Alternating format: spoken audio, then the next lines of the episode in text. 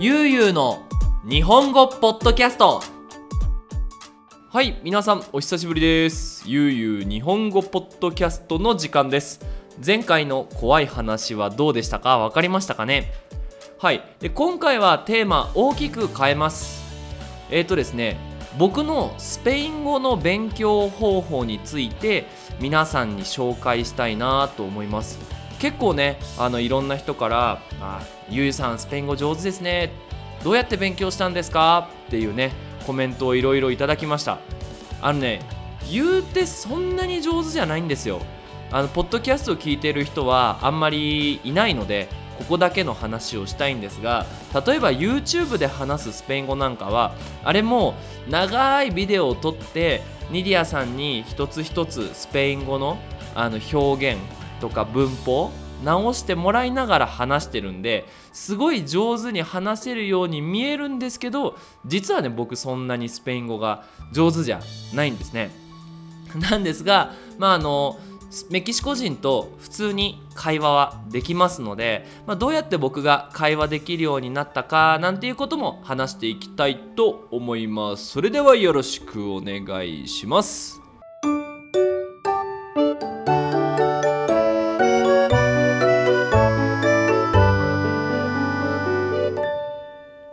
ゆうゆうの日本語ポッドキャスト。はい。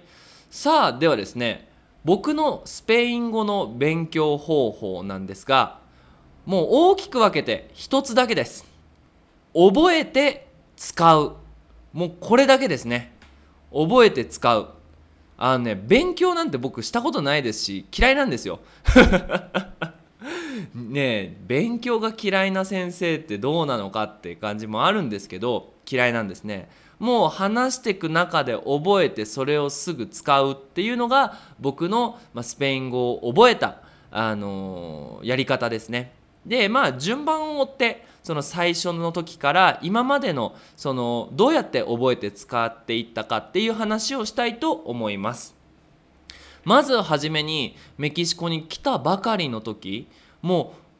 全然スペイン語話せなかったんですよ。なので僕が初めにしたことは簡単なフレーズを覚えるようにしました。スペイン語で言うと例えば「グラシアス」お願いありがとうとか「ポルファボール」お願いしますとか「Sí」はい「No」いいえとかあのそういうフレーズをたくさん覚えてそうするとまあなんとかあの生きていくことができるようになりましたそれにあのこういうのって文法を勉強しなくてもフレーズなのですごく簡単に覚えられますしいつも使えるからすぐ覚えられるようになるんですね。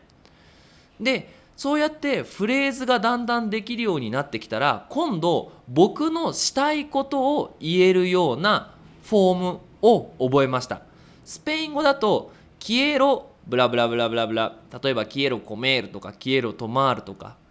キエロイールとか。これすごく簡単な文法だったんでこれを覚えました。でそうすると何がいいかっていうと動詞。ね、イール行きます。コメール食べます。レール読みます。っていう動詞をたくさん覚えられるようになりました。それにあの名詞ですよね。簡単な名詞。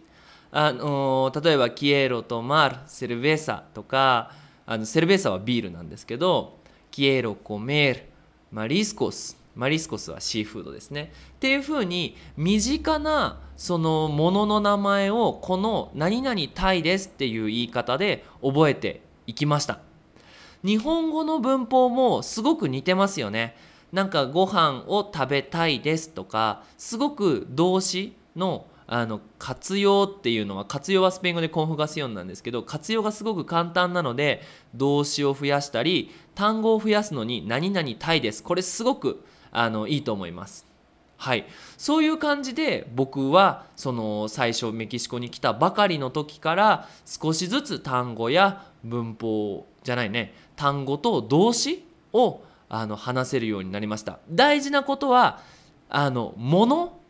とか動詞もいつもしていることあの難しい日本語で言うと身近なものの名前とか身近なアクションの、えーと、動詞を覚えるようにしました。ぜひ皆さんあのまだ勉強をねうまくできてない人はそういうところから言葉を覚えていくといいと思います。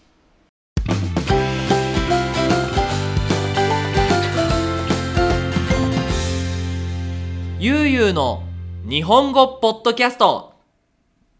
はい。で次にですねただね消えろイールとかだとやっぱり生活がとても大変だったのでメキシコ人が話すその型？型っていうのはなんだフォーマットをたくさんコピーして使うようにしていました。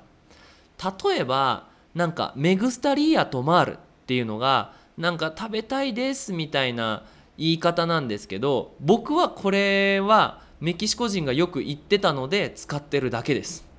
なんか丁寧におばちゃんと話す時にキエロよりもメグスタリーアの方がいいのかなっていうふうに覚えました。とかあ過去形とかはあの自分の話をしている人のこの話をコピーして使うようにしました。例えばなんか hacer するの動詞はすごく複雑なんか難しい活用するんですよね。 yo hice、tú hiciste、él hizo になるんですけどあの会話でよく聞くのであ、しますで私の時には yo hice になるんだなだからあのあ yo hiceタレやとかっていうふうに少しずつ自分で話してあの覚えるようにしましたね。これもなんかすごく勉強としては早かったかなと思います。それにその前は自分がしたいことを言うようにしました。で今度それから自分のしたこととすること昨日のことを友達に教えたり自分の予定を教えたりするそういうテーマについて話せるように頑張りました。でそのためにはいろいろな型とか動詞の形とかもできるようになるんですが基本的に友達がしたこととかはまだ勉強しなくてもよかったと思います。よかったと思いますから勉強してないんですけどね。いつも自分のこと自分のこと。でそれが終わって初めて友達がしたアクションとかその自分が行ったことがあるレストランの紹介とかっていう風に少しずつテーマを自分のしたい心の中から自分の体がしたこと。で自分の体がしたことから友達の体がしたこと。そこから他のレストランの情報っていう形でどんどんどんどん自分からテーマを遠くしていく。っていうのもあのすごく大切なそのスペイン語の型を覚えるストラテジーかなと思います。でそうなってくるとやっぱ大事なのが単語ですよね。で単語なんですけどどうやって皆さん覚えてますかね？僕は単語の勉強っていうのはあのした方がいいと思うんですけど1回の勉強でそうですね5分マックス5分がいいと思います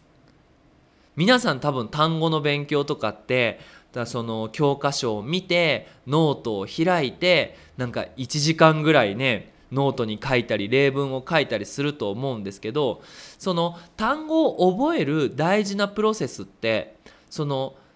思い出したい時に思い出すことができるかだと思うんですよ。そのパッと見た時に例えばなんだろうな comenzar っていう動詞がその覚えましたとでも自分がコメンサールその始めるっていう時にコメンサールっていう動詞を思い出すことができるかできないかが単語の勉強で一番大切ですよね。なので僕は思い出す練習をよくしていました。覚える練習じゃなくて思い出す練習。これスペイン語だとどっちもレコルダールなんだけど覚えるのはメモリサール。思い出すはレコルダールなんですね。なので朝お今日の単語はそうだな。えっ、ー、とじゃあ今日はえっ、ー、とグラマティカ。グラマティカという言葉を覚えようって最初に見たら次の10分でそういえば今日の朝どんな単語を覚えようと思ったっけ？思い出すんですね。あグラマティカ。グラマティカだ。でお昼ご飯食べてる時にもあれ？どんな文法思い出さなきゃいけないんだけどあグラマティカっていう風に1日2日その勉強したい言葉覚えたい言葉を思い出すことによってその言葉っていうのはすごく早く覚えることができると思います。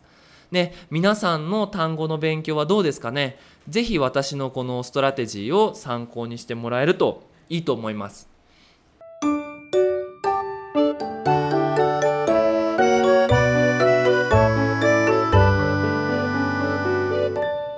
ゆうゆうの日本語ポッドキャスト。はい。で次に最後のテーマなんですがそういうふうにね勉強していけば大体そのメキシコでスペイン語を使って生活することはあの大変じゃなくなります。問題がなくなる。ただそれが終わってくると今度ニュアンスっていう問題にぶつかるんですよね。例えば「消えろと回る」なのか「メグスタリアと回る」なのか「飲みたいです」「飲みたいと思います」っていう表現の小さい違いが分かってくると今度面白くなってきます。はい。多分このポッドキャストを聞いている人はそのレベルにいると思います。その細かい日本語の表現同じ表現でも例えば「食べたいです」っていう気持ちを表す表現もいっぱいあるのでその細かい違いをチェックして使ってみる。